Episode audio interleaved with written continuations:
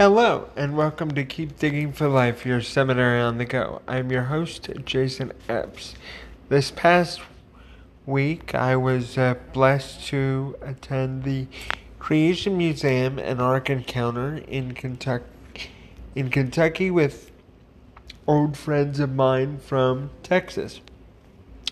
So I thought before I delve into the nitty gritty of evolution versus creation that I that I was planning on doing. Uh, we take a little bit of segue, and I give uh, my feedback from what I saw at the Creation Museum and Ark Encounter. Uh, these will be uh, brief podcasts. I'll do one on the Ark Encounter, one on the Creation Museum, and uh, one, maybe two on the two lectures that I attended while I was there. All right, so without further ado, let's get digging.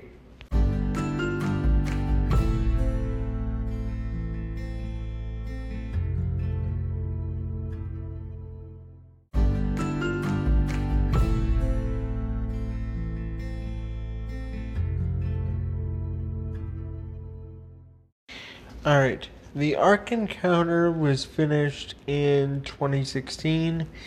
It took them about two years to build. And let me just answer a couple of quick questions. It wasn't intended to float, nor was it really intended to uh, be an exact uh, replica of the Ark. There, there were some things like air conditioning that weren't obviously available in Noah's Day, and the ramps and things leading to the other decks wouldn't be as wide. Uh, so, and before I get into uh, critiques about it, I do want to acknowledge that right off the bat, when you get in there, they say we're taking uh, artistic liberty with some things little tongue in cheek because they spell it arktistic. Like Noah's Ark. Yeah. I think that's a little funny, but uh, regardless. Um, so the things that are that they do take uh, artistic license with are the inside of the ark we don't know exactly what it was look like look like and how how it was constructed. Uh, we're not even really sure of the exact shape of the ark. We know the dimensions because the Bible tells us, but just because one knows the dimensions, it could be anything. Now they made their best guess by combining it with practical shipbuilding practices from extra biblical literature, but it's still uh, a best educated guess. The other thing that is a real bit of a guess is the uh, is the names of Noah's sons' wives. We know the sons' names, and we know that they brought their wives, but we don't know the names of Noah's sons' wives. We also don't know the name of Noah's wife. Uh, we also don't know whether or not they practiced any craft on there. In the Ark Encounter, they assign them various crafts, like one works on metalwork, the other is working on carpentry, uh, and so on and so forth. Uh, we also don't know how well their living quarters was, was and how spacious it was, or even on what deck it was located. Uh, in the Ark Encounter, it's located on the third deck uh, and it's very um, lavishly furnished. Their logic behind that is Noah did not know how long he would be on the ark, so they wanted to make themselves as comfortable as possible, which seems likely. Uh, so, uh, that is for the uh, artistic licenses of the Ark Encounter. And in the next segment, I will talk about the totally on point biblical side of the Ark Encounter.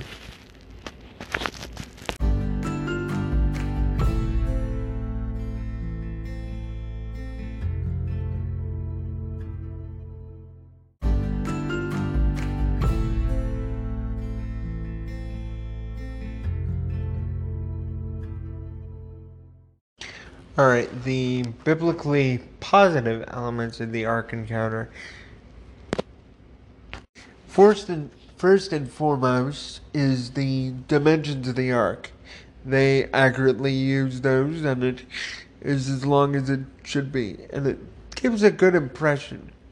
It's one thing to look at the measurements on the page of the Bible, it's another thing to actually tangibly experience it. And one good thing I will say is they do differentiate the biblical ark from the fairy tale ark. What do I mean by fairy tale ark? The ark that is most often depicted in kids' storybooks or on walls in children's centers of this uh, little tiny boat with a giraffe uh, sticking their head out. Um, that is not how the ark was constructed at all. It was long and very well. Uh, wasn't necessarily cramped at all. Uh, the other thing that they uh, answered pretty well regarding the ark was how did Noah fit all the animals on? Uh, well, one, he only had to take two, and two, it, it he probably took juveniles, babies, because they take less space and less food. And I'll get into this in my statement about the Creation Museum, but they make a big deal, correct deal, about Noah taking kind. So, for example, he wouldn't need to take a poodle, a golden retriever, and a wolf.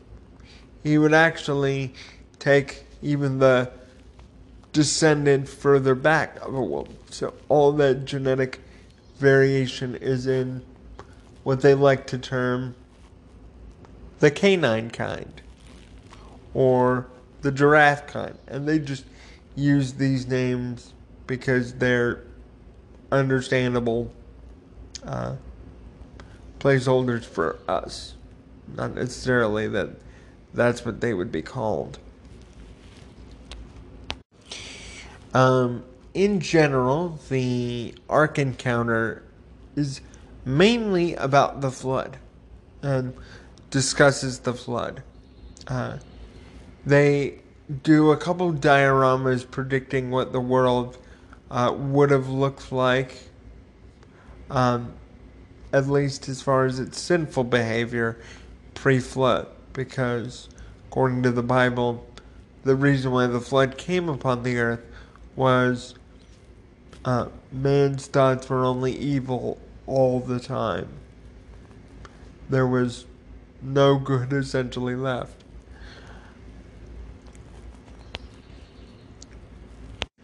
The one thing I wish they would have done is I wish they would have gone into uh, suggesting what the pre flood environment would have been like. All they essentially said was it was lush.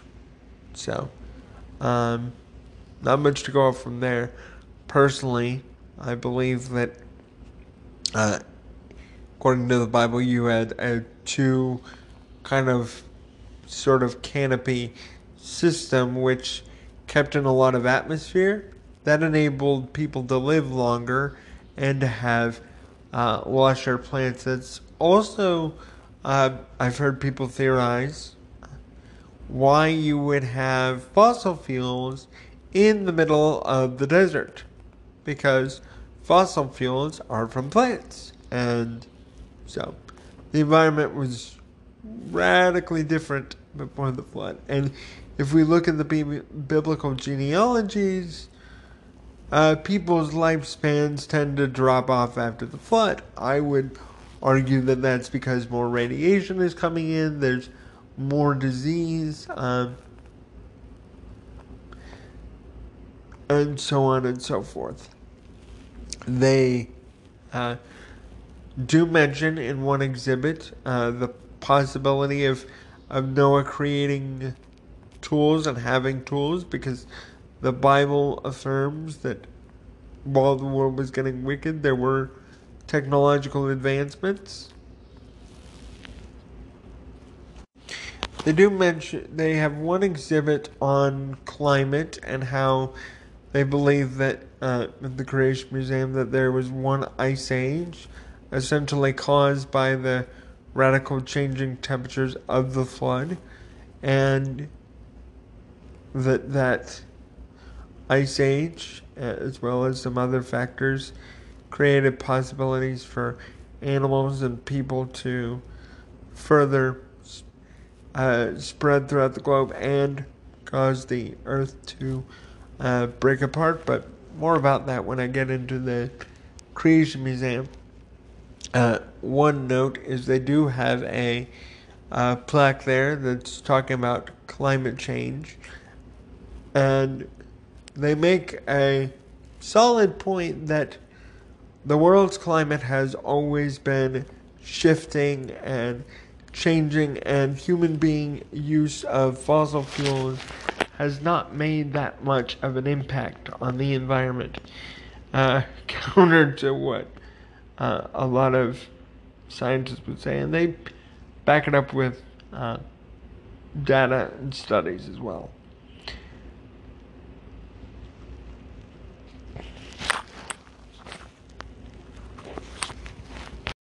One final thing that I really appreciate, and I honestly think it's clever, is they had a fake interview with Noah.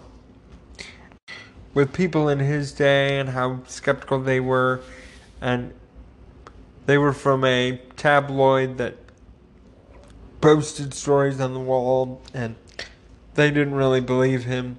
And Noah made the point of, hey, anyone who wants to come on the ark can come on the ark, which was true. I mean, only he and his family were saved, but according to the Bible, he preached for a hundred years, trying to get people to recognize that there was a coming judgment.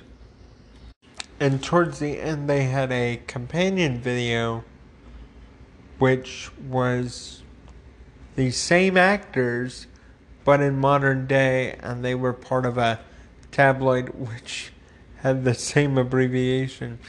But instead of being over skeptical, there actually was a, um, in that process of them watching it, a full presentation of the gospel. And very clever about how they did this. They had Ray Comfort, one of the most well known evangelists, deliver it. And he did his standard um,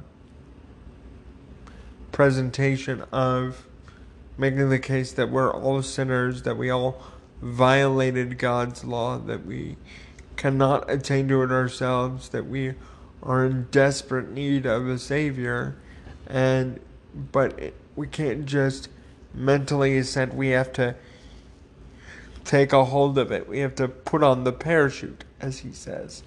So, and while they didn't expressly say it, the uh, skeptical woman uh, journalist in that video made the choice it seems like. that's what they were kind of hinting at towards the end. So I kind of like that kind of bookend comparison and showing the similarities between our day and Noah's day and the limited time for salvation because either A, we don't know when our lives are are up. We could die the next minute. Have a heart attack. Boom. Or we also don't know when the end time events are going to occur. So that was a nice comparison to have the sense of urgency.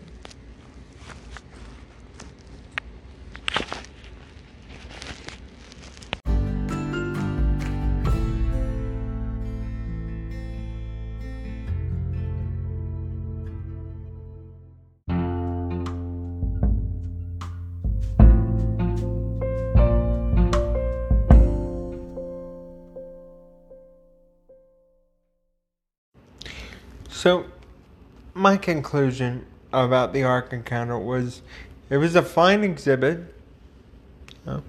It presented it accurately. It was um, laser focused in its topic. There wasn't much to read and really digest. It was more of a visual experience. So, if that's kind of what you're looking for and that's your cup of tea, I would highly encourage it. It it kind of seemed between the two. I'll get into this when I discuss the Creation Museum. More of a not the Ark Encounter didn't have an evangelistic message to it. It did. Obviously, I just talked about it, but more of its purpose was for uh, Christians and believers to have a sense of realizing how great uh, the ark was and have a reassurance of how awesome God is. So, I, you know, it was fine. It was good. If you're there in the area anyway, I would recommend it. But at the end of the next podcast, I will compare the two and share what I would prefer given one attraction. All right. Until then, if you have any questions, concerns, please email me at keep digging for life at gmail.com. Keep digging for life at gmail.com.